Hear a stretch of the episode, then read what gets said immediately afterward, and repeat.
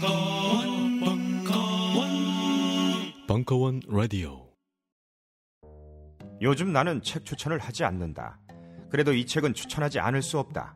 나는 딴지일보 읽은 척 매뉴얼의 애독자였으니까. 이웃시민 고전은 직접 반려들어 읽는 게 가장 좋다. 그게 여의치 않으면 너부리의 읽은 척 매뉴얼을 읽어라. 읽은 척 매뉴얼은 고전들의 뒤틀린 소개이자 색다른 비평일 뿐만 아니라 그 자체로 고전과 맞먹는 유사 고전이다. 고종석. 그는 딴지일보 역사를 통틀어 가장 딴지적 글쟁이다. 김어준. 고전이 얼마나 재밌는가를 은하계에서 가장 재밌게 설명하는 책. 딴지 편집장 너브리의 고전문학 읽은 척 매뉴얼.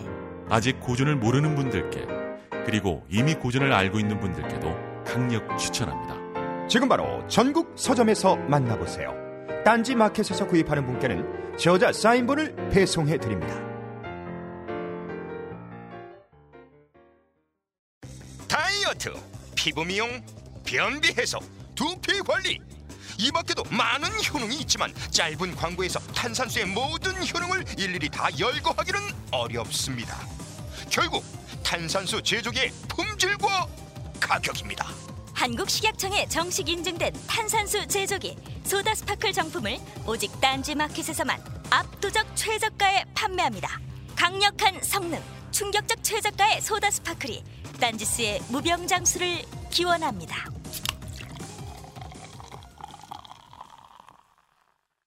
안녕하세요. 딴지마켓 조립 PC 전문 업체 컴스테이션의 이경식입니다. 혹시 알고 계십니까? 용산 선인상가의 빛나는 1층 130호. 제 머리 때문에 빛나는 건 아니고요. 저희 컴스테이션이 여러분들을 기다리고 있는 곳입니다. 2014년 가을 저희 컴스테이션은 전국의 컴퓨터 호객님들을 탈출시켜 주기로 결심했습니다. 더 이상 용산에서 어리버리하게 돌아다니지 않아도 될 우리 딴지스를 위해 신뢰와 정직함으로 컴스테이션이 선인상가 1층 130호에서 여러분들을 기다리고 있겠습니다. 친절함이 무엇인지 경험해보고 싶으신 분들은 주저하지 마시고 놀러오세요. 마음을 담아 설명드리겠습니다. 전국의 딴지스들이 엄지손가락을 치켜세울 때까지 최선을 다하겠습니다.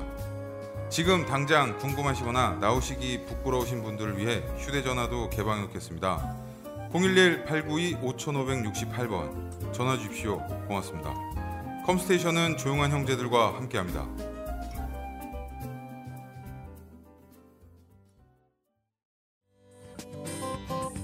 환타의 서바이벌 투어 외전 필살기 해외 장기 체류 서바이벌 1탄 일부 9월 2일 강연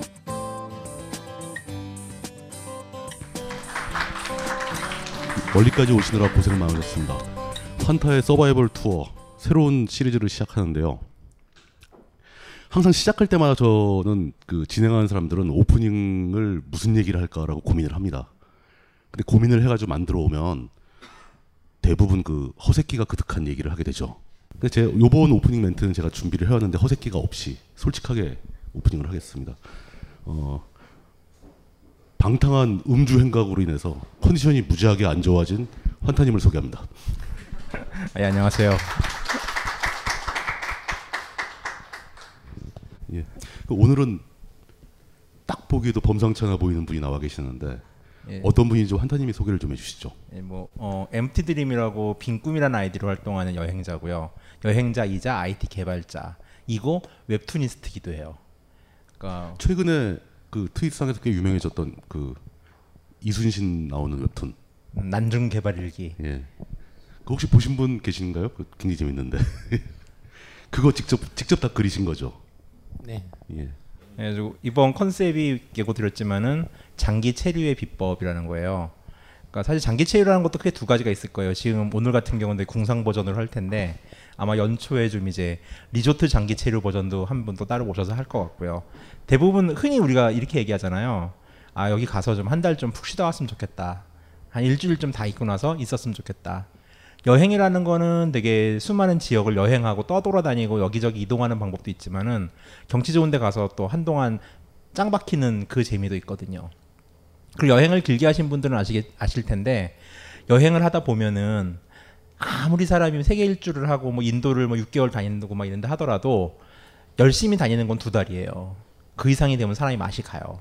그러면은 그 두 달 동안 당겼던 중에 가장 인상적인데 숨어서 이제 안주를 하는 거죠. 그걸 좀 요양을 한다고 표현을 하는데 또 오히려 여행자들 만나가 놀기에도 장기 체류를 하는 사람이 훨씬 유리해요.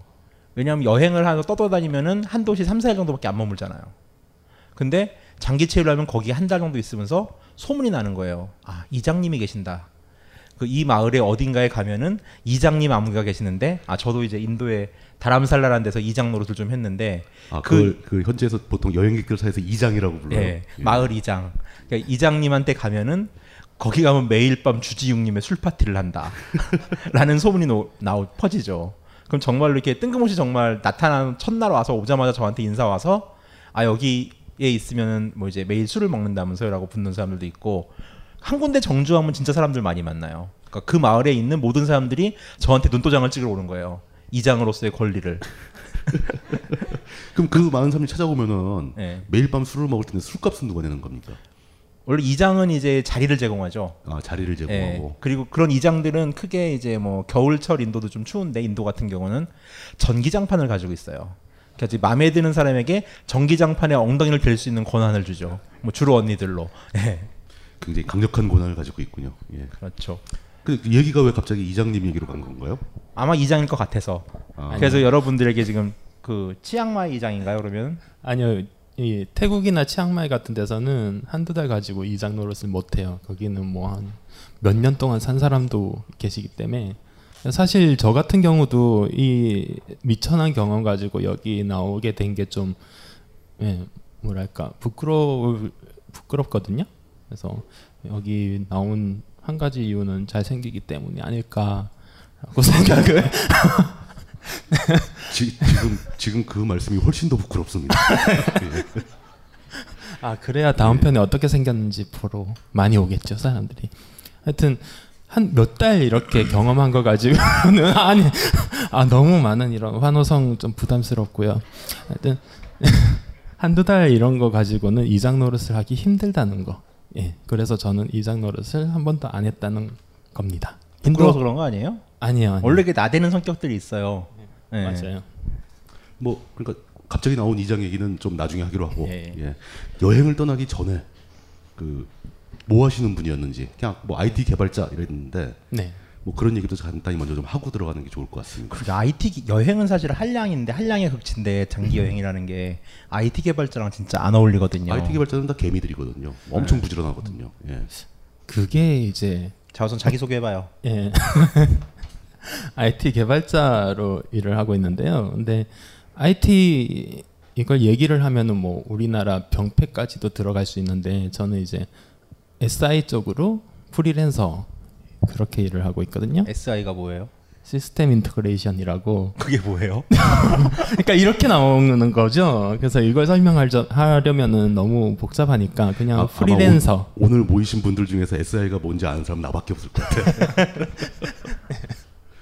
그래서 계약직으로 이렇게 몇 달 일하다가 이제 계약 끝나면은 관두고 한 몇 달 일하고 또 다른 데 들어가서 일하고 뭐 그런 식이거든요. 아, 그럼 재취업이 되게 잘 되는 직업인 거네요.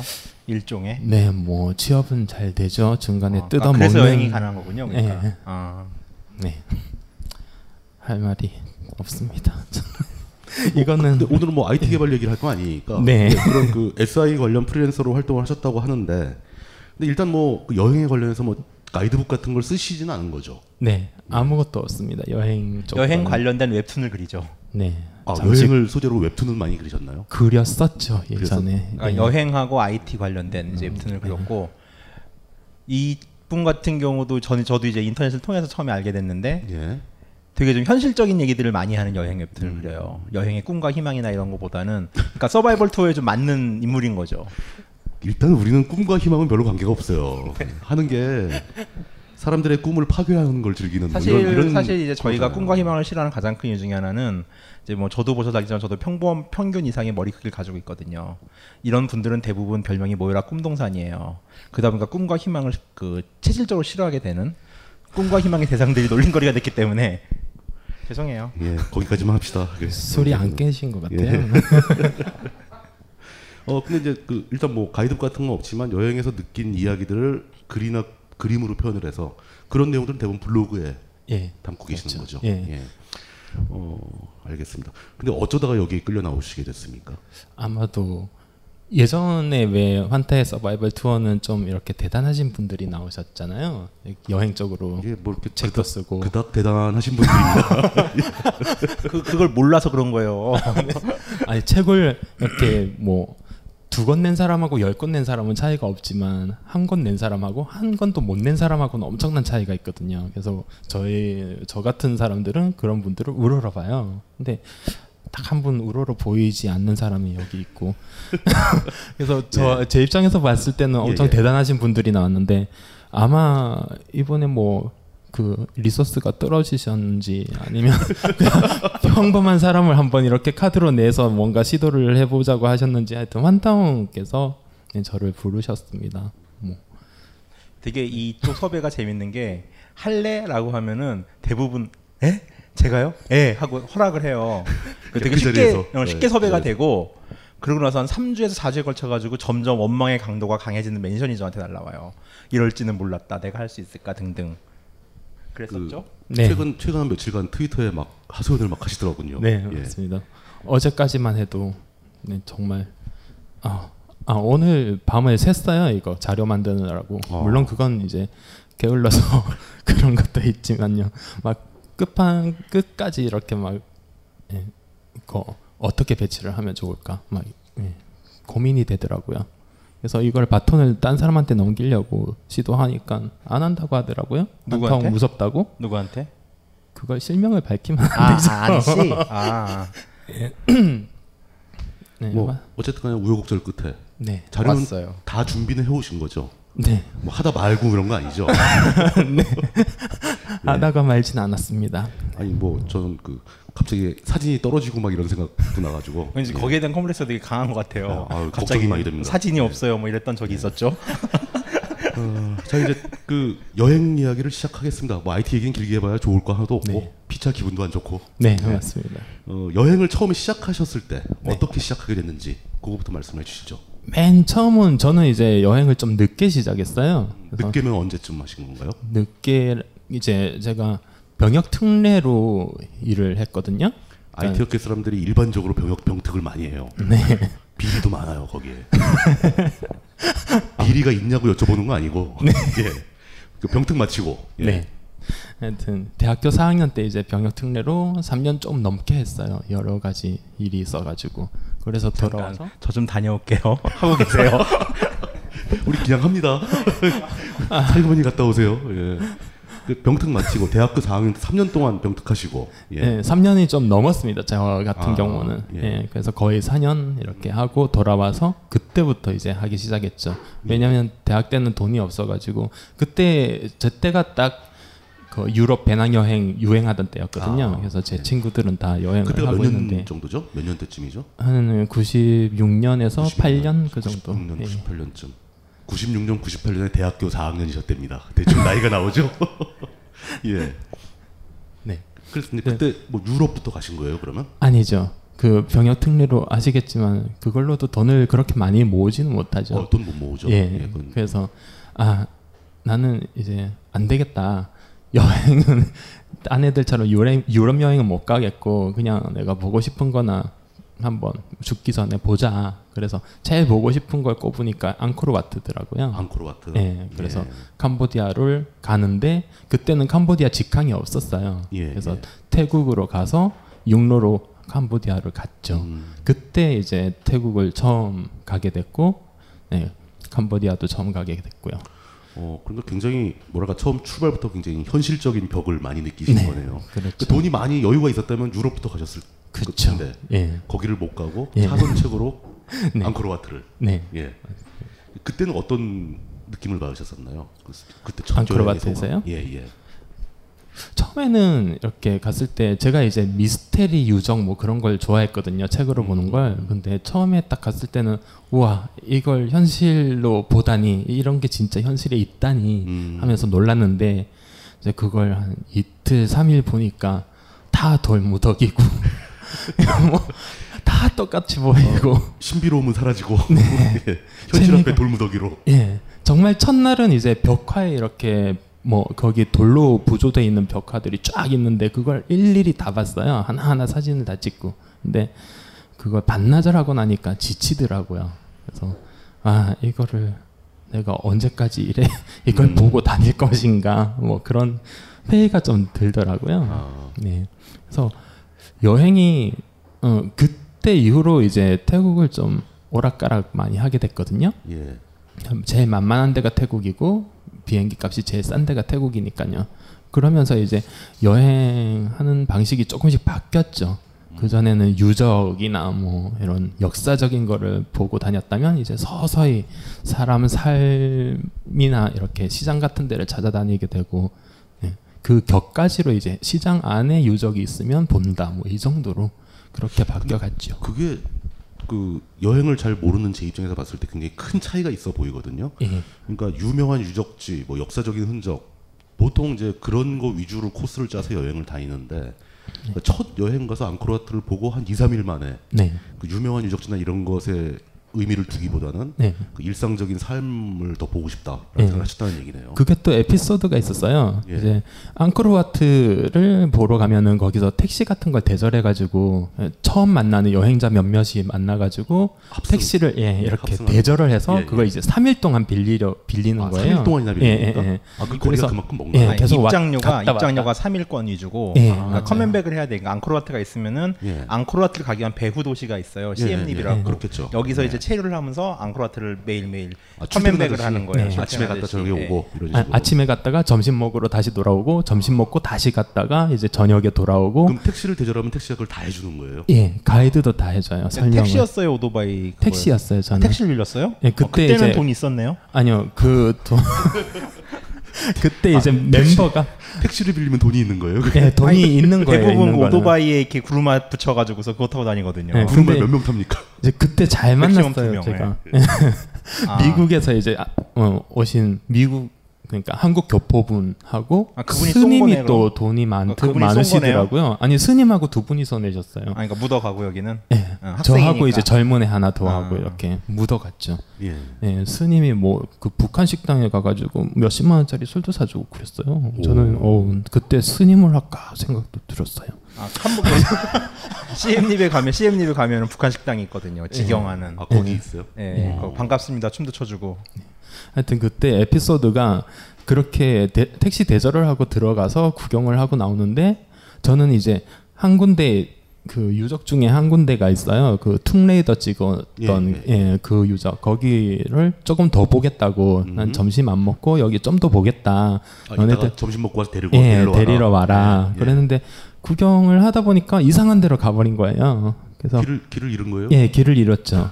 어, 그때는 이제 뭐 로밍도 없고 전화도 예, 전화도 없고 뭐 그렇다고 봉화를 피울 수도 없는 거고 그래서 그 기념품 파는 티셔츠 같은 거 파는 데가 있어요. 예, 허름하게 거기 가서 이제 야, 그 SOS를 취했죠. 그 택시 기사의 명함은 음, 있었으니까요. 음, 음, 연락을 해달라. 근데 예, 거기 있는 여자애들이 전부 이렇게 운영을 하고 있던데 예. 그 전화를 아마 한 10명 거를 다 시도를 해봤을 거예요. 근데 음. 크레딧이 없는 거예요, 전부 다. 저- 그 받을 수만 있고 걸 아. 수는 없는 거예요. 그 돈- 돈이 충전이 안 돼 있어가지고. 예, 예, 예. 예, 그러다가 어, 지나가는 사람 잡아가지고 전화 통화를 해서 어떻게 타고 가는 그런 음. 구조가- 게 있었어요. 구조가 됐군요. 예, 예. 그때 정말 전화 통화를 못했으면 저는 거기서 미아가 될 예, 뻔했네요. 예, 뭐 스님이 됐겠죠. 근데 아 그- 그런데 가면 길을 잃어버리면 스님이 됩니까? 아, 거기가 그래도 뭐 유적이니까요. 예, 스님들도 많이 오고. 그거보단 승, 승복을 입어야 밥을 공짜로 주는 사람이 많아서가 아닐까요? 아, 생존을 위해서. 그런가요? 예. 뭐 거기까지는 생각 안 해봤고요. 하여튼 그런 에피소드를 통하면서 이제 어, 사람들하고 부대끼는 게 더 재밌구나 이런 걸 느꼈죠. 몇 년 정도예요? 그 모바일 카- 크레딧 없고 막 이러던 그 여행청 갔던 연도가. 그때가 글쎄요 연도는 제가 잘 기억을 못 하겠네요. 아니 첫 여행이라면서요. 예? 첫 여행이라면서. 첫 여행인데 뭐 왜 어, 연도를 기억 못해요? 근데 몰라요. 저는 몇 살 때였어요? 28, 27그 지금 몇 정도였어요. 지금이 잘 기억이 안 나네요. 아, 환타님이 저 처음 만나는 여성분한테 저런 식으로 나이를 알아내더라고요. 아, 그렇지. 물론 그때도 로밍을 하려고 했으면 할 수는 있어요. 돈이 많으면. 있긴 예. 있었는데 비쌌다. 그쵸. 뭐 그런 예, 거죠. 예. 지금처럼 만 원 이런 게 아니었거든요. 제가 2003년쯤에 캄보디아 갔을 때만 하더라도 그 거의 이제 없었고요. 핸드폰 그때만 해도 되게 비쌌고 거의 그때쯤이에요. 예. 그때 인터넷이 1분에 US 1달러였어요. 네. 음. 진짜 맞아요. 엄청났죠. 예, 그래서 그 첫 여행은 앙코르와트를 질리도록 보고 네. 아 이건 아닌 것 같다. 네. 차라리 사람들의 삶을 보는 게 낫다는 걸 깨닫고 이제 돌아, 돌아오신 거예요. 그때 확 변화 변했다기보다는 이제 아, 서서히 차근차근, 예, 예, 차근차근 변하기 쌓이는 시작한 거죠. 예. 그 그럼 이후로도. 처음은 3일 갔다 온 거예요? 여행 전체 아니요 한 일정이? 일주일 정도 일주일? 됐었어요. 예. 그럼 패키지였던 정말- 거예요? 아니면 개인 아니, 개인적으로 개별 갔죠. 여행을? 태국에서 이제 국경 넘어서 갔다 오는데 방콕에서 뭐 가기 전에 좀 머물고 아니 처음 여행한 사람이 가- 국경 넘어서까지 한 거예요? 비행기 안 뭐. 그때는 타고? 비행기가 바로 가는 게 없었어요. 아니 그러니까 국내선 탈 태- 방콕에서 CMG로 날아가는 거 있었을 거 아니에요? 아, 돈 들잖아요. 아 돈. 예. 어. 비싸잖아요, 그거. 이게 이번 시리즈의 주제가 될 것 같습니다. 그러니까 거기서 국내선 비행기도 있는데 돈이 들기 때문에 안 탔다. 예. 육로로 육로로 들어갔다. 근데 그때까지만 해도 젊은 사람들은 비행기 타고 안 가는 분위기였어요. 그 그렇긴 했었어요. 예, 육로로 가는 분위기였고 트럭 같은 거 히치하이킹 해가지고 가는 사람도 있었고요. 뭐 저 같은 경우는 히치를 하다가 하다가 안 돼가지고 예, 히치하이킹을 택시를 했어요? 국경에서 그냥 버스 다니잖아요. 예 그래서 버스 탔죠. 성태우도 다니고. 예. 썽태우 아 타고 그때는 갔어요? 성태호는 안, 안 다녔어요. 아 성태우 없을 때. 예 아, 없을 때예요. 저는 거기를 99년도에 갔는데 안- 우리는 생각했습니다. 실외는 가까운 곳에 있다고. 우리가 파는 것은 음료 몇 잔일지 모르지만 거기에 담겨 있는 것이 정직함이라면 세상은 보다 건강해질 것입니다. 그래서 아낌없이 담았습니다. 평산네이처 아로니아 친친친 지금 딴지마켓에서 구입하십시오.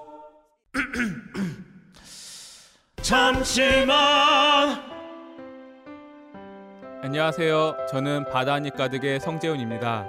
보통 오뎅, 맛살, 핫바 등 다양한 이름의 어묵을 간식으로 때로는 반찬으로 많이 드시는데요. 그게 대부분 밀가루로 만들어졌고 기름에 튀기기 때문에 칼로리가 높아지더라고요. 그래서 저희는 어육 함량이 높으면서 기름에 튀기지도 않는 맛과 건강을 생각한 그런 어묵 한번 만들어 보고 싶었습니다. 그런데 이렇게 만들다 보니 팔아도 남는 게 없더라고요.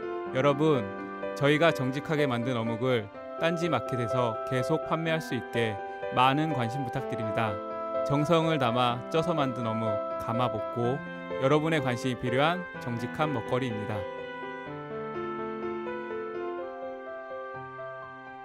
잠시만 우리 이제 어묵 먹어요 맛있는 가마 먹고 저는 거기를 99년도에 갔는데 앙코르와트를 처음 갔을 때가 개방을 하고 나서 예. 그 해였어요.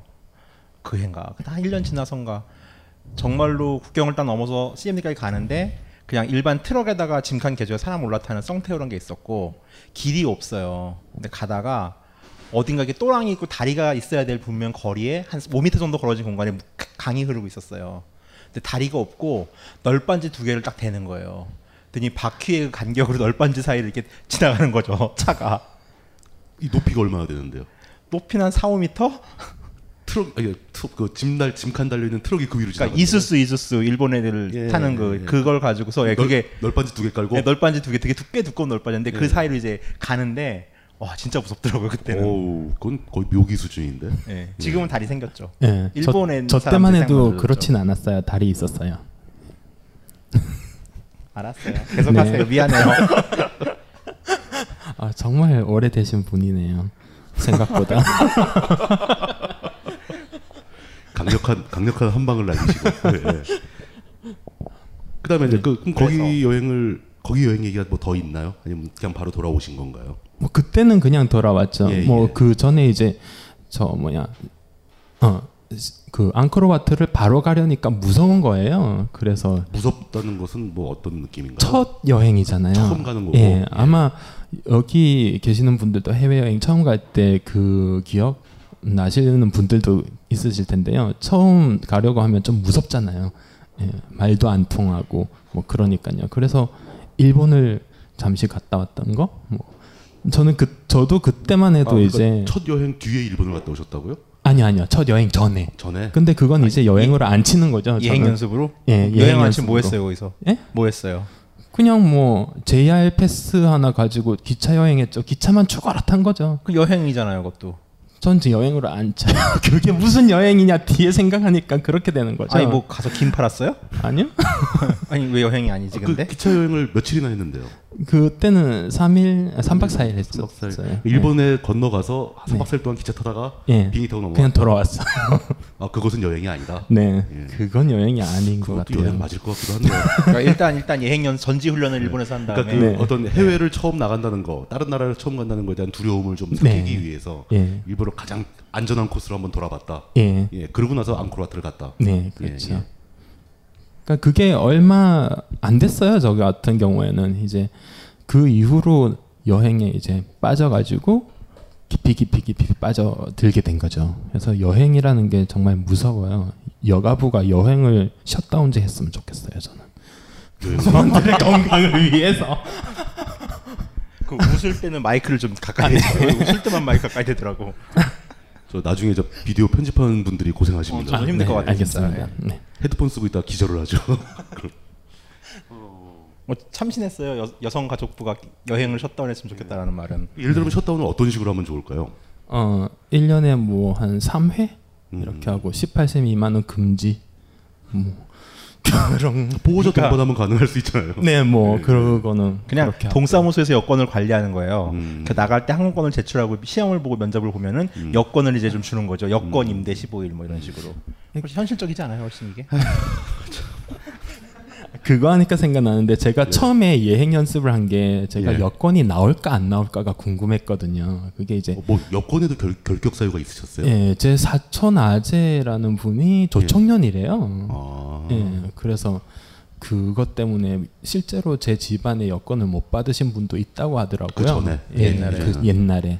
여권 나오는 것도 긴장됐었고 네. 또 왜 해외 나가는 거 두려워서 일본에 가서 연습하고 왔고 네.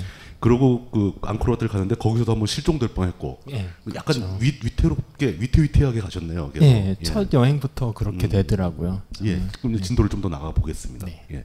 그 다음에는 어디로 가시는 겁니까? 그 다음에는 이제 돌아와서 대학 학업을 마치고 대학원을 갈까 아니면 취업을 할까 하다가 보따리 장사를 하게 됐죠. 아니 대학원하고 취업까지는 지극히 일반적인 선택 사항 아, 옵션인데 창업이네, 보따리 장사면.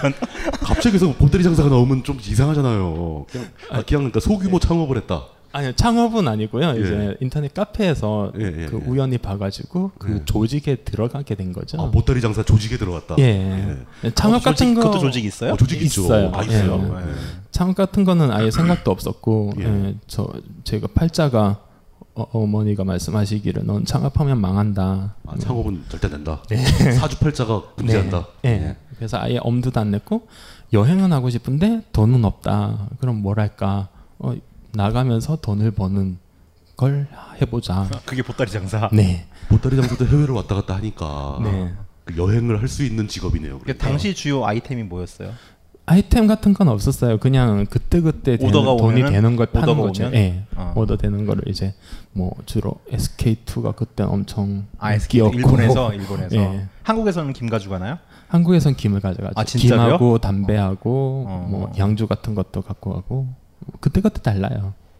근데 그 사실 그 정도면 보따리 장사가 아니고 네. 그냥 그 택배 요원들 아닌가요? 그냥 뭐 운반체가 얼마 전 있는 영화에 거죠. 나왔잖아요. 그러다가 이렇게 예. 감옥 가신 집으로라는 영화도 있고. 그렇지 뭐 그런 것도 있고. 예. 네. 거의 그렇죠. 예. 예. 그럼 가장 운송해 본 가장 불법적인 아이템은 뭔가요? 아 불법적인 건 안 했어요. 제가 또 조직은 잘 들어가가지고 착한 조직에 들어가셨군요. 예. 예. 그, 그 착한 조직은 돈을 별로 많이 못 벌 거 아닙니까? 그쵸. 아니, 근데 그래서 본인은 SK2라고 생각하는데 SK2 까면 가루가 나온다고 아니요 그거 다 그거 아니면 다- SK2를 꺼내 가지고서 물에다 희석을 시켜서 끓이면은 그것이 증발되면서 하얀 가루가 나올 수도 아, 있잖아요. 진짜 소리칠 수도 없고 정말 그거 다 제가 면세점 가서 샀어요. 아 직접 아, 직접 사기까지 하고 예. 물건만 운송하는 게 아니고. 예, 예. 근데 그 그거는 좀 짭짤했나요 돈이? 아니요 이제 여행 한번 갔다 오면은 없죠. 남는 게 없잖아요. 예, 그러면. 남는 게 없죠. 그래서 더 자주 가야 되고 뭐 그거 말고 이제 아르바이트를 뛰어야 되고 그랬죠. 그래서 뭐 그, 그것만 해서는 생존도 안 되는 네, 그런 거죠. 생계가 왔다 갔다 안 하는 되죠. 거죠, 그냥. 예, 왔다 갔다만 되는 거고요. 그게 이제 다른 사람들은 이제 가서 아이템을 하나 발굴해가지고 갖고 들어오면 대박 날 수도 있다. 이것 때문에 갔다 왔다 하는 주로 그 한 보따리 거거든요. 장사들의 대박은 그러니까 불법적인 상품은 아니고 예. 양국 간의 가격 차이가 심한 물건을 들여와서 그러니까 좀 비싸게 팔 수 그 있다. 당시에는 직- 직구가 네. 없었으니까. 네, 직구가 불가능하니까. 예. 그때 대박 터뜨린 것 중에 하나가 뚝배기였어요. 그 무슨 순두부찌개 같은 거 하면 이제 뚝배기 나오잖아요. 예, 예, 예. 그거 한국 뚝배기를 하나가- 일본으로? 예? 한국 뚝배기를 일본으로 아니 하는 아니요. 거예요? 일본 거를 한국에 갖고 온 거죠. 일본이 더 쌌어요 그때. 뚝배기가? 예. 이 그 그릇이 그 시대에 예. 아, 일제 뚝배기가 되게 좋았나 보죠 이게 네. 국내. 좋은 거보다 뭐 품질은 비슷했는데 예. 훨씬 싸, 쌌어요 그게. 코끼리 뚝배기인가? 어, 되게 신기하네. 하여튼 그걸로 대박을 터뜨린 그 사람이 의외로 중국에서 있었어요. 어, 만든 걸 수도 있어요. 뭐 그럴 수도 중국산 있고요. 뚝배기인가? 예. 그 자세한 건 모르겠어요. 저하고 예, 예, 친한 사람이 아니라서. 하여튼 그런 거 보고 이제 갔다 왔다 하는데 요즘도 있어요. 요즘은 이제 그거 저 뭐 노동부 산하에 무슨 무슨 인력 개발센터인가 거기서 강사 들여가지고 공식적으로 하더라고요. 아 그런 예. 쪽 일을 그, 그걸 이제 핸드캐리라고 하면서 핸드캐리, 예, 예, 해가면서 뭐 쇼핑몰도 운영하고 이렇게 잘 될 수 있다고 하는데 그러니까 그게 병행수 위반이에요. 그렇죠. 쇼핑몰에 나오는. 예. 예. 그 근데 어느 정도 그건 불법적인 게 있어요. 불법적이라는 게 지금 400달러까지 면세가 되잖아요. 그렇죠. 관세 문제가 걸리니까. 예. 근데 이제 그걸 숨겨서 들어오는 거죠. 살금살금 오버하는 거죠, 예, 그 예. 제안을. 살금살금도 아니에요. 엄청나게 대놓고 오버를 막 해요. 오버를 예, 하는데 예. 걸리면 망하는 거고 안 예. 걸리면 대박 치는 거고 뭐 예, 이런 식인 맞아요. 거죠. 예. 이제 그러니까 그거는 안 하시는 게 좋아요. 아, 권장할 만한 직업은 아니랍니다. 네. 그럼 일본만 주구장창 다닌 거네요? 중국도 결국? 조금 다녔죠. 그럼 깨 가져왔어요? 예, 그런 거예요. 아, 진짜? 약간 어, 아, 중국은 그 당시 깨가 화- 최고 화장님 아이템이었죠. 그런 쪽을 많이 해보신 것 같아요, 그래도. 아니 그거를 과거에 좀 해보신 하는 거 사람들을 아니에요? 알아요 저도 그래가지고 아 저는 그- 거기서 나오는 그 이익금이라는 거 보면은 전 죽어도 못 할 것 같아요. 그 어. 의외로 되게 박해요. 아, 그러니까 너무 예. 싸니까. 예. 그 대접 사회적 대접도 별로잖아요. 그렇죠. 다 예. 첫대받는 직종이죠. 예. 그 일본하고 중국을 오가면서 보따리 장사하던 시절이 있었고. 네. 그러니까 뭐 저 그러면 뭐 비행기 티켓 끊어서 날아다니고 뭐 공항 통과하고 이런 건 굉장히 익숙해지셨겠네요. 수도 그렇죠. 취해가지고. 예. 예. 그때는 이제 또 싸게 하려고 배를 타고 많이 배도 왔다 타고. 갔다 예. 했기 때문에 예, 배가 더 친근하죠. 그 중국 가는 배가 지금도 있거든요 인천에서 있죠 예. 뭐 칭다오나 이런 데 가는 데가 있는데 거기도 이제 다인실이라고 도미토리 같은 데가 있어요 큰 그렇죠. 마루에서 맞아요. 자는데 예, 그렇죠. 예. 가면 정말 거의 대부분 보따리예요 정말 무협지도 이런 무협지가 없어요 아저씨들하고 네 또 얘기하다 보면 보따리는 여행자들 다 내리고 나서 마지막에 내려줘요. 그때 따로 검사해요. 아, 아, 몰아놓고 따로 검사한다. 예, 이제 예. 더 깊이 들어가면 안 돼요. 그, 그러니까 여행으로 간다면은 그 보따리 사이들 사, 속에 끼지 마라. 네. 그, 그, 아, 저- 그- 따로, 따로 놀아야 된다. 예, 그거 말하면서 이제 말씀드릴 게 있는데 그런 거 요즘은 공항에서도 이제 짐 들어달라고 하시는 분들이 있다고 하더라고요.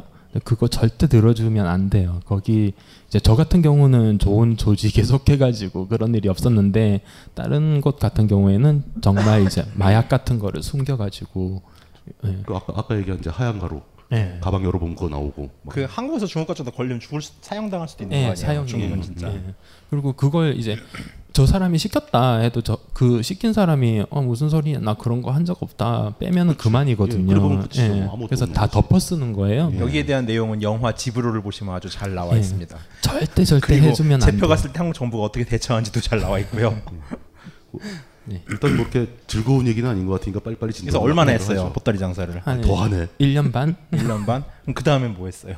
그 다음엔 이제 그 마지막 여행을 갔죠. 피날레로. 아, 이제 그때 그- 당시에는 그러니까 손을 털려고 이제 이 바닥에서. 예. 그- 근데 즐거웠어요? 보따리 장사로 한 여행이? 아니요 안 즐거우니까 그만둬. 그러니까 그래도 1년 반을 끌었다는 얘기는 네. 그 나름의 장점이 있다고 본인 생각해서였을 그러니까 거 아니에요. 그걸 하면은 뭐 뭐야 조그만 가게라도 하거나 아니면 쇼핑몰이라도 하거나 뭔가 이런 희망이 살짝 보였어요 중간쯤에는 되게 슬픈 얘기다 아니야, 저, 그거는 그러니까 조, 왠지 좋은 아이템을 한두 개 건질 수 있을 것 같아요. 네. 예. 그걸 고정적으로 수입하는 수입형이 될 수도 거의 있겠다. 도박인 거죠 예. 그렇죠. 하나 예. 얻어 걸리기를 기다리는 거죠. 그- 그게 예. 이제 미쳐버리면은 거기서 못 빠져나오는 거예요 아, 그것도 뭐 중독 증상 비슷하게 예. 계속하게 되는 경우도 예. 있고 그래서 저 같은 경우는 참 다행인 게 돈이 없어서 잔고를 보니까 아 이거는 내가 아이템 발굴할 때까지는 안 되겠다 음. 굶어 죽겠다 그래서 정신을 차린 거죠 오히려 잔고가 점점 느는 게 아니라 줄고 있어서 네. 아무리 열심히 해봐야 예, 예. 그래서 피날레는 어디로? 피날레는 이제 거기 저 인도로 갔죠 아 보따리를 일본 인도까지 갔어요? 예. 아니 이게- 아 보따리 장사 아니 아니 보따리 말고 이제 보따리를 정리 예 접으려고 왜냐면 네. 인생을 정리하려고 이제 그걸 접으려면은 한국에 있으면 계속 연락이 오거든요 아, 그래서- 손 씻기가 힘들군요, 그것도. 네 그렇죠 조직이니까 한 번만 더 해. 뭐 아. 그래서 싹 씻으려고 이제 인도를 간 거죠. 한 처음에는 한 한 달인가 한 달 반인가 이렇게 해서 갔어요. 근데 이제 어, 인도가 저하고 잘 맞더라고요. 그래서 비행기 표 찢어버리고 네팔 갔다가 거기서 티벳 갔다가 아. 홍콩으로 쭉 갔죠. 가는 도중에 이제 어느 IT 회사에서 야 회사나 다녀 해서 연락이 와서 예, 홍콩 그 위에 있는 선전에서 비행기 타고 바로 와서 회사를 다니기 시작했죠. 그러니까 보따리 장사 생활을 접으려고 마지막 여행을 인도로 갔는데 네. 거기서 여행이 점점 길어지면서 막 온 산지 사방을 다 다니다가 네. IT 회사에서 일하라고 불러가지고 끝을 내고 돌아왔다. 아니 그럼 이력서를 그렇지. 보낸 거예요. 그러면 여행을 하는 도중에 아 거기 아시는 아는 분이었어요. 예전에 제가 이제 잡지에 글을 쓰기도 했었거든요. 아, 잡지에요? 그래서- 예. 예. 그 개발 쪽 잡지요. 아. 예, 그래서 그쪽을 어떻게 아시는 분이 음, 어, 이런 회사를- 일화에서는 저걸 알 수 있죠. 우리나라 IT 업계가 인력난이 심해서 홍콩, 인도 말 돌아다니는 사람도 불러다가 써야 되는 정도로 아니요 반론을 하자면 그때는 인력이 엄청 넘쳤거든요. 어. 근데 제가 우수한 인력이었어요. 예. 아. 어디서 또 이런 귀한 분을 데려오셨는지. 아니 그러면 그 표를 찍게 될 때 뭐 꼬신 사람이 있었어요? 대부분 그게 혼자 찍진 않아요. 네. 옆에서 꼬신 애들이 하나 있죠. 저 예. 같은 인간을 만났다는 얘기인데. 맞아요. 꼬신 사람이 있는데 기억이 안 나요. 거기가 그 델리 뉴델리의 쉼터였었거든요. 그래서 아, 몇 명이 이렇게 꼬셨는데 어, 꼬시고 나서는 자기들은 다 떠나버리고 뭐 놀아주지도 않고 그래서 저 혼자 심심해서 네팔 가버린 거죠. 그냥 재미가 있었을 수도 있어요. 이렇게 딱 봤는데 어리숙해 보이는 거야. 그럼 제 꼬셔가지고 표 찍게 할까? 뭐 이런 얘기 하거든요. 저희도 그걸로 이제 그 장기들은 배틀을 떠요. 제 꼬셔 표 찍게 하자. 근데 그거 저도 나중에 해본 적 있어요. 태국에서 어, 되게 이제- 재밌잖아요, 그거 진짜. 재밌어요. 정말 재밌어요. 여러분 여행 가서 저런 사람들 안 만나게 조심하십시오. 큰일 납니다 진짜. 그게 이제 남자들의 표를 찍- 남자가 이 동성의 표를 찍게 하는 거는 예. 단순한 이제 배틀이거나 예, 예. 뭐 그냥 이제 장난이고 예. 이제 언니분 같은 경우 이제 진작에 그건 작업이잖아. 예, 작업이죠 확실하게 예, 못 돌아가게 하고. 모든 걸 다 케어해 줄게 이러면서 예. 이제 그래서 결혼도 했어요. 그건 한번 해볼 만해요. 예. 그 일단 그 표를 찍고 장기 여행을 한 게 마지막 여행이 되게 길어졌다. 네. 요 요거는 이제 딱 굉장히 중요한 포인트가 되겠네요. 네.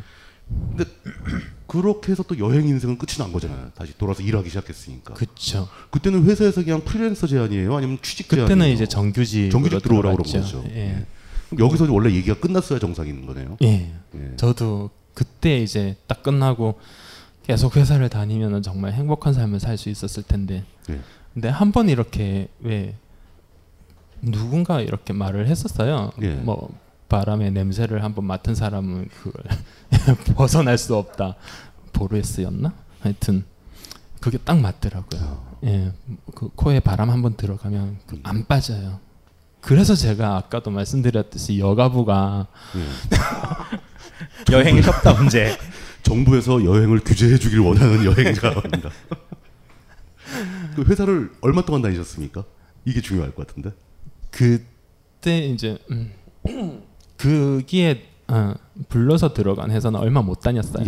얼마 못 다니고 그 다음에 다른 회사로 옮기고 옮기고 옮기면서 이제 그때부터 여행을 갔다가 다시 돌아와서 회사 다니다가 또 갔다가 왔다가 이런 생활이 된 거죠. 그건 제가 좀 궁금한데 네. 그 IT 업계는 이직률도 심하고 이제 일 끝나면 뭐 사람을 많이 줄이고 그러니까 네. 그 그런 게 있는데 IT 업계 문제 때문에 이, 이 자꾸 직업을 옮, 직장을 옮기게 돼서 사이사이 여행을 가신 건지 음. 여행을 가고 싶어서 자꾸 일자리를 옮기신 건지 반반이에요. 그게. 아 그게 예, 반반입니까? 이제 못 견디겠다 싶으면은 잘 다니던 회사도 간두는 거고요. 뭐 괜히 막 어떻- 사장 멱살 잡고 아니 예. 잘리고 싶어서 끝까지는 아니고요. 그냥 이, 이 자식이 잘리고 싶어서 환장을 했나 그럼 네 그러면서 나오고 뭐 이- 이런 겁니까? 아니 그 정도는 아닐까. 그냥 솔직하게 하는 거죠. 사장님 저 여행을 하고 싶은데 관두겠습니다. 뭐 그러면 다 쿨하게 뭐 오케이. 뭐. 그 어른들은 이해 못하지 않아요? 그러면? 근데 아니, IT 업계 사람들이 이해해요. 아 그래요? 예. 뭔가 다른 문제가 있겠구나 싶어서 그냥 봐주죠. 네. 예. 근데 네, 그렇게만 한 건 아니고 이제 뭐 중간에 프리랜서도 뛰고 그러니까요. 남는 기간도 있고 뭐 그러면서 겸사겸사 이렇게 나갔다 들어왔다 하게 된 거죠. 그러니까 결국 직장을 내면서 모은 돈은 대부분 여행에 쓴 거죠. 음. 네, 그렇죠. 어. 그 저거 하나 여쭤볼게요. 대부분 인생이 그렇죠, 뭐. 이쪽 직장 바닥이. 생활을 이제 꽤 조건 좋은 데로 들어가서 몇 개월 막 일하고 있는데 네. 어느 날 갑자기 여행을 가고 싶다, 그냥 네. 직장을 그만두고 싶다라는 생각이 들 때, 네. 뭐 그 계기라든가 그럴 때 느낌이라든가 왜 그 좋은 직장 일자리를 버리고 막 여행을 가던 쪽으로 음. 선택이 되는지 일단은 내가 왜 그랬을까 하는 느낌. 예. 아 일단은 회사를 다니다가 여행을 가야겠다 싶을 때는 바람의 냄새가 틀려져요. 진짜로 이거는 경험해 본 사람은 아실 거예요. 그러니까 냄새가 틀려요. 아 뭐 이제 흙냄새 맛이 나나요? 흙냄새 향? 어, 어 뭐랄까 이제 그, 러니까뭐 어느 날 뭐 금요일 날 저녁에 퇴근하는데 갑자기 코에 이상한 어, 냄새가 문득, 스쳐가는 겁니까? 문득 예 그래요. 정말 그래요. 그래서 아 이제 못 견디겠다. 그거는 진짜 안 느껴본 사람은 도저히 어떤 건지 이해할 수 없는 얘기인데. 그죠? 그 느껴보신 분 계십니까? 수줍으신 저 계시네요. 아 계시네요. 예. 네. 아 정말 아, 그런 게 진짜 있는 거예요. 어, 있어요. 신기하네요. 관객 중에 지금 이보다 더한 장기 치료자가 하나 와 있어요. 아 그런 것 같아. 요 파키스탄에서 오래 계시는. 뭐한한 몇 년 계신 분인가요? 예. 알겠습니다. 그럼 뭐 이제 그렇게 해서 이제 그 여행 얘기를 본격적으로 풀어주셔야죠. 네. 예, 시작을 한번 맞습니다. 해주시죠. 예. 각종 사회 비리에 처절한 똥침을 날려온 딴지일보가 마켓을 열었습니다. 기자들이 검증해 믿을 수 있는 상품들을 은하계 최저가로 판매하여 명랑한 소비 문화 창달에 이바지할 딴지 마켓. 이제 신뢰를 쇼핑하세요. 주소는 마켓.딴지.com 점 com.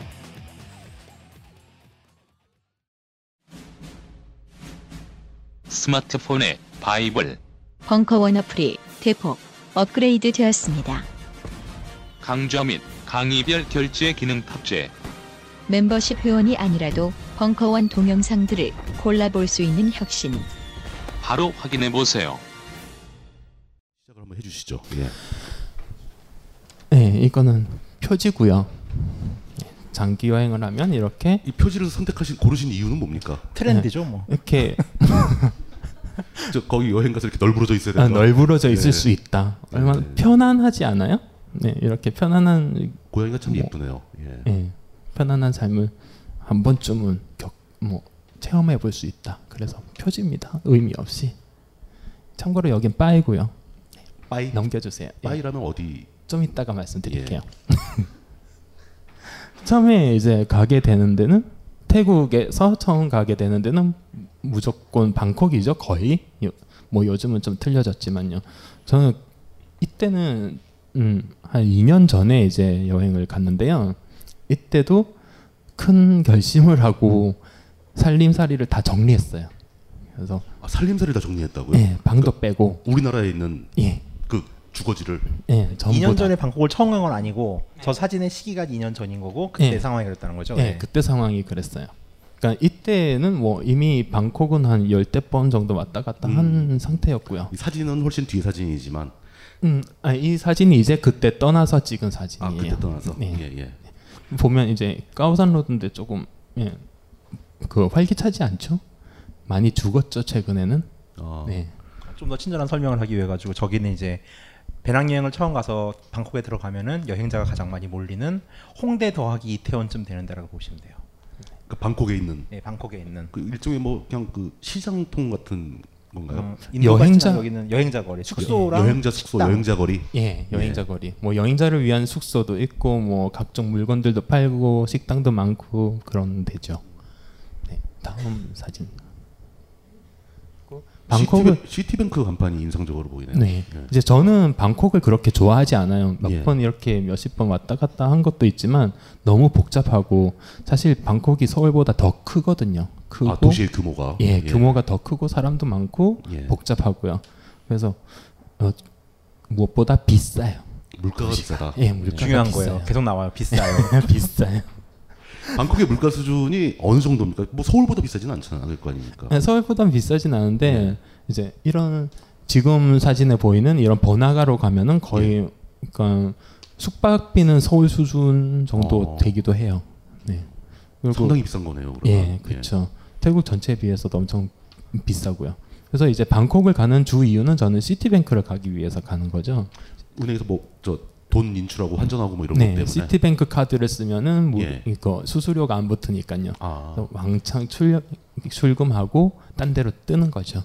네, 저 주로 그 금리에서 이유로. 시티뱅크 계좌에 돈을 넣어놓고 가서 카드로 그 네. 크레딧 카드로 인출한다. 그러니까 예. 시티은행 국제 현금 카드라는 게 있는데 이제 카드군요. 신용카드가 아니고 캐시카드고 예, 이제 예. 그걸 저 돈을 넣어놓으면은 예. 이제 거기서 시티은행에서 출력하는 거는 수수료가 안 들어요. 아. 일 달- 일 달러가 가 들어요. 들고 예. 다른 카드를 쓰는 뭐 우리가 일반적인 걸 가지고 현금 카드를 쓰면은 시티은행 안 돼서 끊으면은 기기 수수료가 3달러가 나오고 어이구. 인출 금액의 1%. 0.1% 1% 정도가 예. 또 나오거든요. 그러니까 뭐한 20만 원 뽑으면은 거의 한 6, 7천 원 정도가 수수료로 나가요. 그러니까 이제 여행을 하거나 장기여행하는 사람들은 시티은행 국제연금 카드가 되게 중요해요. 그러면 어디를 가더라도 시티뱅크 지점이 있는가부터 체크를 하겠네요. 음, 그걸 체크하죠. 그래가지고 앱스토어 가면은 시티은행 타일랜드, 뭐 시티은행 인디아 이래가지고 국가별 사이트가 있어요. 그럼 ATM이랑 이제 그 지점 로케이션이 다 뜨거든요.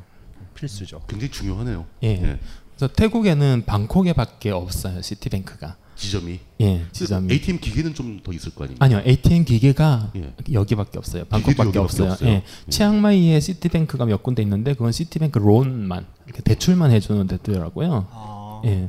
그래서 거기서 이런 그 현금 거래는 안 하고. 네. 예. 그 현지인들이 돈 빌릴 때만 가는 거죠. 그래서 방콕 여행자들은 가서 돈 빌릴 일은 거의 없죠. 거의가 누가- 아니라 누가 빌려줘요, 우리를? 뭐가 있다고? 전혀 아, 빌려주지가 없죠? 않나? 가진 건 장기밖에 없는데 아, 그- 네, 여행자야. 좀 잘생긴 사람은 빌려주고 그러지 않나요? 글쎄요. 죄송합니다. 예. 넘어갈까요? 예.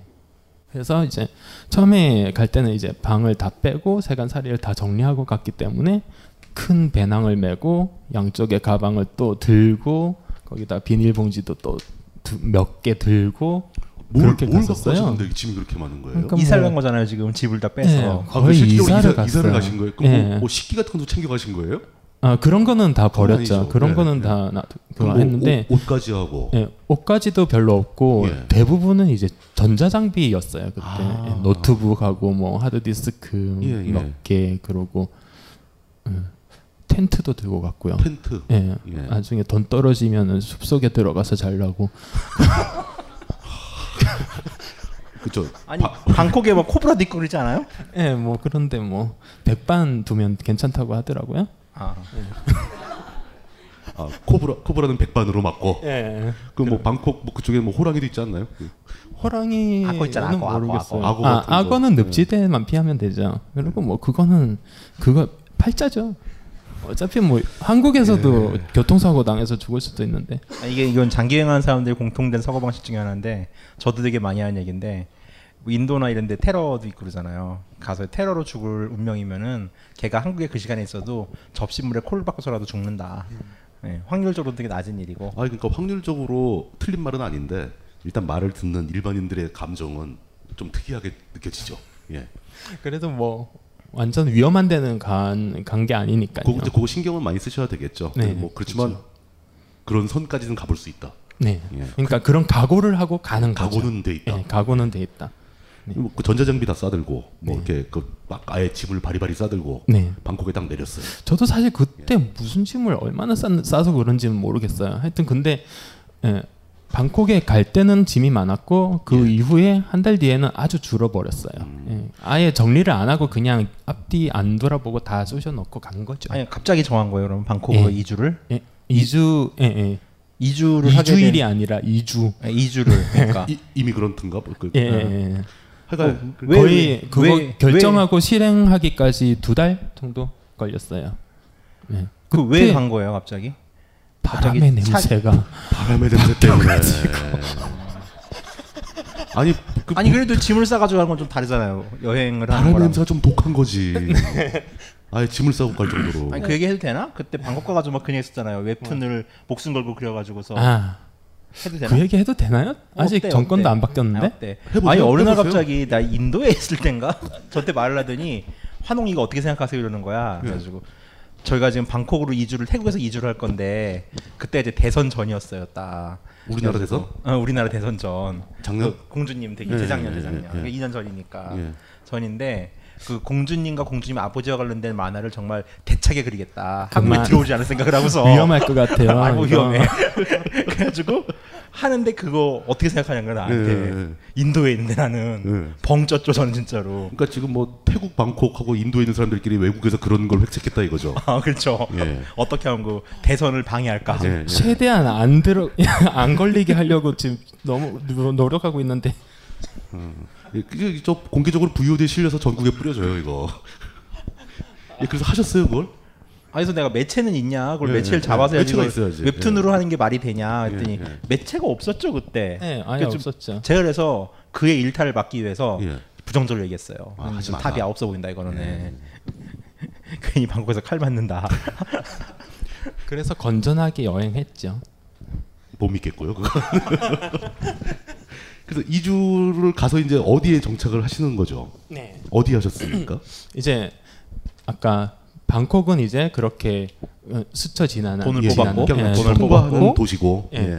그래서 제가 처음 생각한 거는 이제 아까도 말씀드렸지만 빠이라는 곳이었어요. 그게 예. 옛날에 갔을 때 아주 느낌이 좋았었거든요. 아, 그 전에 네. 한번 지나가 본 있어 본 적이 있는. 예, 옛날에 한 두 번 정도 있어 봤었어요. 그 장기 치료자한테 아주 중요한 성기 중에 하나예요. 아, 그래요? 네, 맞아요. 죽 때릴 수 있는 어. 예. 상간 마을이고. 그건 나중에.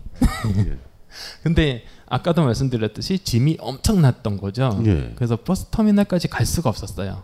짐이 무거워서? 예, 짐도 그렇고 덥기도 엄청 아, 더워요. 날씨는 태국이. 더워 죽겠고 짐은 너무 많고 막 우선 예. 그 전에 택시를 안 탄 거 아니야? 택시를 타면 되잖아. 아, 택시 근데 돈이 들어서 비싸잖아요. 택시를 안 탄 거 비싸 예, 그쵸? 아. 비싸니까. 그 상황에서 비싸서 택시는 못 타고. 당연하죠. 예. 그래서 이제 걸어갈 수 있는 대로 이게 버스 터미널이 있어요. 예, 예. 그 까오산 로드 거기서 이제 사고 사거리라고 해야 되나요? 로타리 밑으로 내려오면은 예. 예. 이런 지금 사진에 보이는 이런 버스 터미널이 그건 있어요. 여행자 버스 타는 데잖아요 거기는. 아니 아니요 여행자 아니에요? 버스 로컬 아니고요. 버스도 있어요? 예, 어. 조그만 버스가 다녀요. 다음 아, 현지인들이 사진. 타는 버스인가요? 예, 예. 다음 사진. 그러니까 짐을 들고 걸어간 거죠 저희까지. 네, 걸어간 툭툭도 거죠. 안 타고. 뭐, 이런 그러니까 아, 버스가 아니네요. 네, 봉고차 같은 봉고차네요, 버스들이 그냥. 다녀요. 예, 예. 네. 이것도 다 정부에서 어, 승인해가지고 정식으로 정부- 운행하는 거거든요. 예. 예, 네, 버스 터미널이라고 써 있네요. 예, 이거는 근데 다른데요. 아, 예. 음, 이런 차다라는 걸 보여드리기 위해서 한 거고요. 하여튼 그 거기로 갔죠. 거기로 가서 제일 만만한 데가 이제 깐짜나불이더라고요. 예, 예. 네, 가깝기도 화이강의 하고. 다리의 무대. 네, 가깝기도 하고. 화이강의 아, 다리에 나오는 그 지역이에요? 예, 그게? 거기에요. 딱 화이광의 다리라는 영화 다 아세요? 모르실 굉장히 것 오래된 같은데. 영화인데. 그거 아시면 나이가 나오는 거잖아요. 이제 연세죠. 어, 그 전쟁 영화 중에서 굉장히 고전 고전으로 유명한 작품 중에 하나인데 기회가 되면 한 번씩 보십시오. 나름대로 재미 있습니다. 예. 블랙 코크 다운이 나오기 전에 최고의 작품 중에 하나 진짜. 네. 그렇죠. 뭐 전쟁 영화에 이렇게 맥을 잇는 계보에 꼭 나오니까. 그렇죠. 다음 사진. 예. 그래서 어, 갑자기 이제 좀 뭔가 예, 깐짜나부리에서 이런 집에 들어갔어 가서 살았어요. 그 여기가 네, 이게- 바다는 아니고 민물이죠. 호수죠. 아니요 강이에요. 강. 아, 강. 강 예. 옆에 있는 습지 같은데. 예, 강가에 습지가 네, 음, 이제 뭐 화이강, 돼 있는 이게. 거죠. 아, 예, 화이강? 화이강이에요. 예, 화이강. 이게 화이강. 예. 그래서 이제 화이강이 되게 얕아 보이는데. 아 이거는 화이강이 엄청 넓어요. 예, 한강보다 더 넓을 걸요? 아, 그 화이강이 아니라 지류 네, 이런 거, 그 아, 주변. 지류는 아니고 이제 가장자리? 가장자리. 예, 예, 예, 예. 거기서 이제 늪지대처럼 형성돼 있는데요. 어, 재밌는 건 여기 악어를 풀어놓고 키워요. 식용 악어를. 식용악어가 예, 식용악어. 아, 그 식용이라는 건 사람이 식용이 아니라 사람이 뭐 악어를 먹는 거죠. 예, 예, 예. 그래서 제가 여기 들어가서 한 달 장기로 묵겠다 해서 예, 예, 7천 바트를 냈어요. 그러니까 한 대략 얼마씩? 30만 원 정도? 30만 원? 한 달. 한 예, 달에? 음. 예. 그렇게 딱 내고 이제 계약서를 쓰고 돈을 딱 주니까 그날 바- 저녁에 이 가족들이 악어를 하나 잡아가고 주고 먹더라고요. 파티를 하더라고요. 아, 파티, 예. 목돈이 들어왔으니까 예, 아, 그런 예, 입장에서. 예. 악어가 비싼가 봐요. 예. 그래서 저한테도 먹어볼래 하던데, 어, 그 잡는 아니 거 근데 보고 그러면 하니까. 여기가 지금 그 허가가 난 뭐 서비스도 아파트먼트 이런 것도 아니고 음, 음. 민가잖아요. 아니요 민간은 아니에요. 아니, 원래- 여기가 원래 임대해 주는- 게스트하우스예요. 아, 임대해 주는데, 장기 임대해 주는데. 아 장기 임대는 아니고요. 보통은 이제 하루 이틀 묵고 가는 거죠. 그럼 그 30일짜리 고객은 좀 드문 경우죠. 네. 이 동네는 좀 드물어요. 그러니까 주인집이 파티를 하지. 네, 맞아요. 드물게 봉이 왔는데. 야, 그러니까 악어도 좀 호수가 주든가요? 왔는데. 악어도 좀 한 점 주든가요? 예? 네, 한 점 먹어보라고 했는데 제가 안 끌려서 못 먹었어요. 좀 예. 환타님은 아구고기 먹어보셨죠? 아니요. 제가 어딜 그런 거 먹을 것 같은 사람으로 보이세요? 그렇게 보이는데. 아니 안 먹어봤다니까 더 이상하잖아. 네, 맞아요. 당연히 먹어봤을 거라고 생각했는데. 아니 저뭐 아니 저는 이제 좀 채식이 많은 나라를 다니다 보니까 네. 아, 이상한데. 버팔로는 먹어보셨죠? 그건 먹어봤죠. 아 제일 이상한 요리를 먹은 거는 삭힌 쥐를 먹어본 적은 있어요. 광둥에서 삭힌 쥐 중국에서. 그러니까 이거를 어떻게 만드냐면 이제 중국에서 가장 엽기 요리 중에 하나인데 그 이제 뭐 미식과 관련된 일을 저도 좀 하다 보니까 이제 어쩔 수 없이 일 때문에 먹었는데 그 쥐를 새끼를 뺀 어미 쥐를 아유. 이제 데려다가 얘한테 이제 산을 주입해요. 그럼 죽거든요, 얘가. 죽으면서 뱃속에서 그 새끼 쥐가 사가요. 그럼 그 상태에서 그걸 꺼내 가지고서 삭힌 상태에서 조금 더 놔두면 이게 숙성이 돼서 젓갈처럼 돼요. 근데 그거를 이제 한 입에 슉 하고 먹는 뭐 이제 맛있진 않았어요. 제가 나쁜 사람 아니에요, 그렇게. 알겠습니다. 그러니까 이런 이 수상가옥 그 게스트하우스용 수상가옥에 최초로 한 달을 묵기 시작하셨다. 네. 예. 이제 이게 이게- 무슨 일이 벌어집니까? 그 수상가옥이 음, 그 바닥에 이렇게 기둥을 박은 것도 있는데 그냥 물 위에 둥둥 떠 있는 것도 있어요. 떠 있는 건 이렇게 배처럼 둥실둥실 그 하겠네요. 예. 그래서 저 게스트용으로 주는 방은 그런 거더라고요. 네, 다음 사진. 보죠. 예. 그래서 그때 묵는 묵는 묵었던 수석 숙소가 이런 숙소의 분위기였어요. 발코니. 이거 일종의 발코니 같은 거네요. 앉아있으면 항상 네. 예. 그래서 물이 여기 보이고. 앉아서 이제 예. 강을 이렇게 구경하는 거죠. 저기 해먹에 이렇게 누워서 흔들흔들 하거나 해먹도 있고. 예. 근데 목이 많지 않아요, 저런데? 모기는 낮에는 없어요. 근데 아. 밤에 이제 많아요.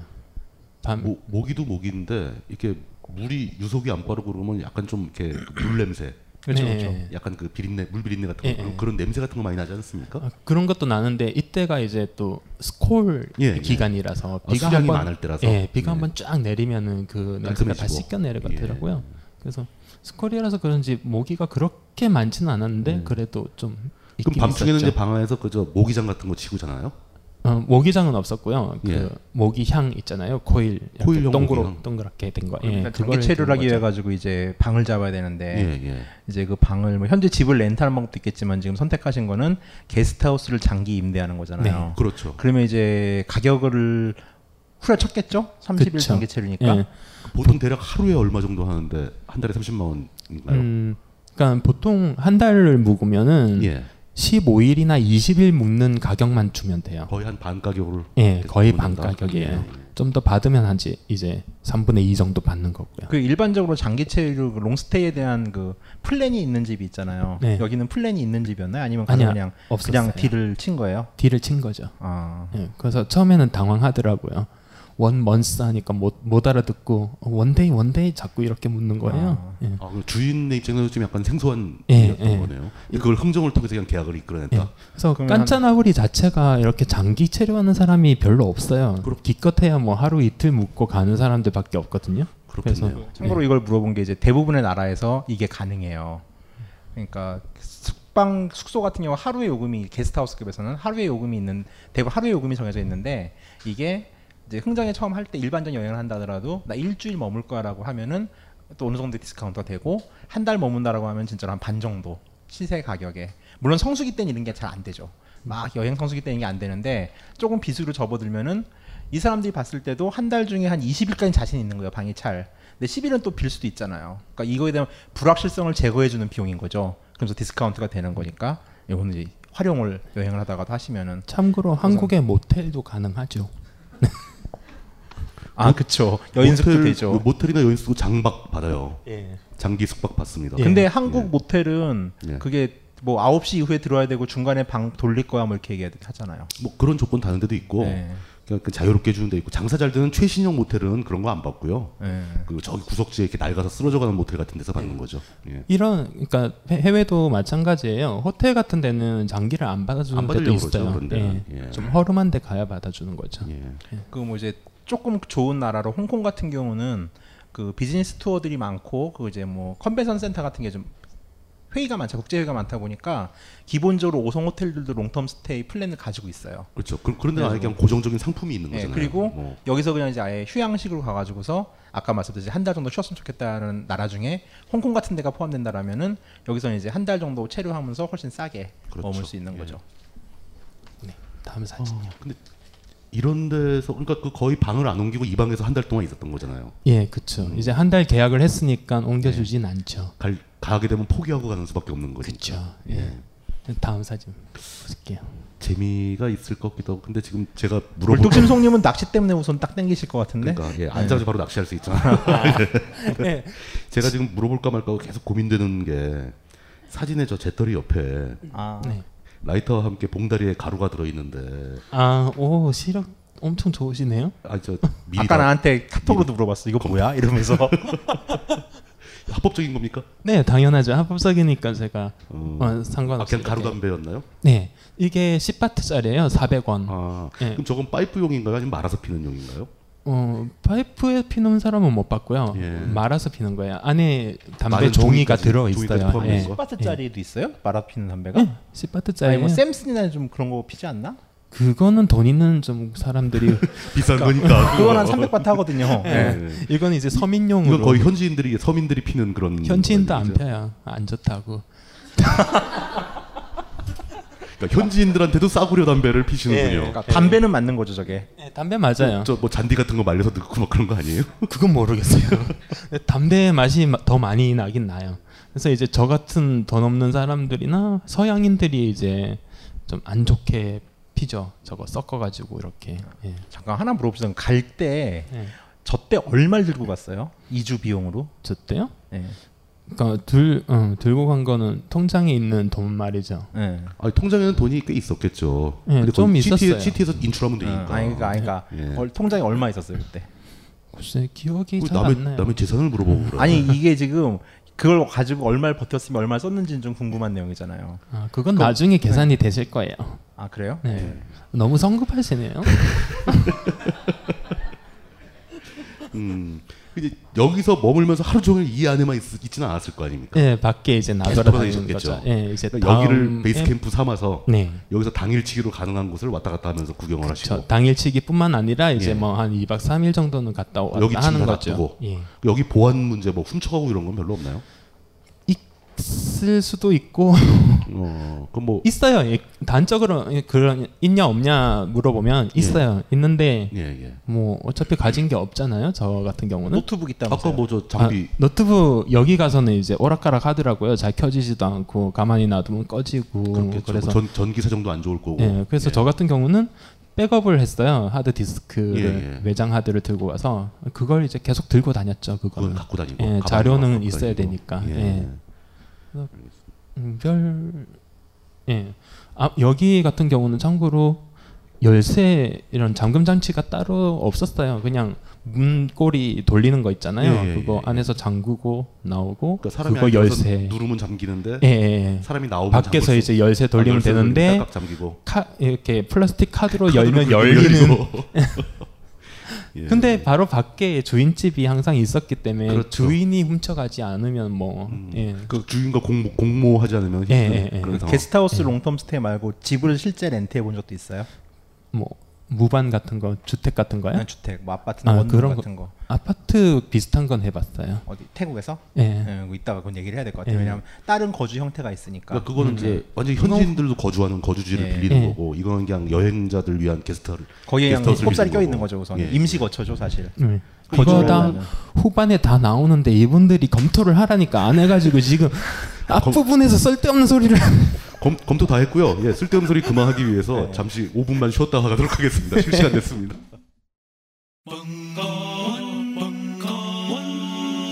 벙커원 라디오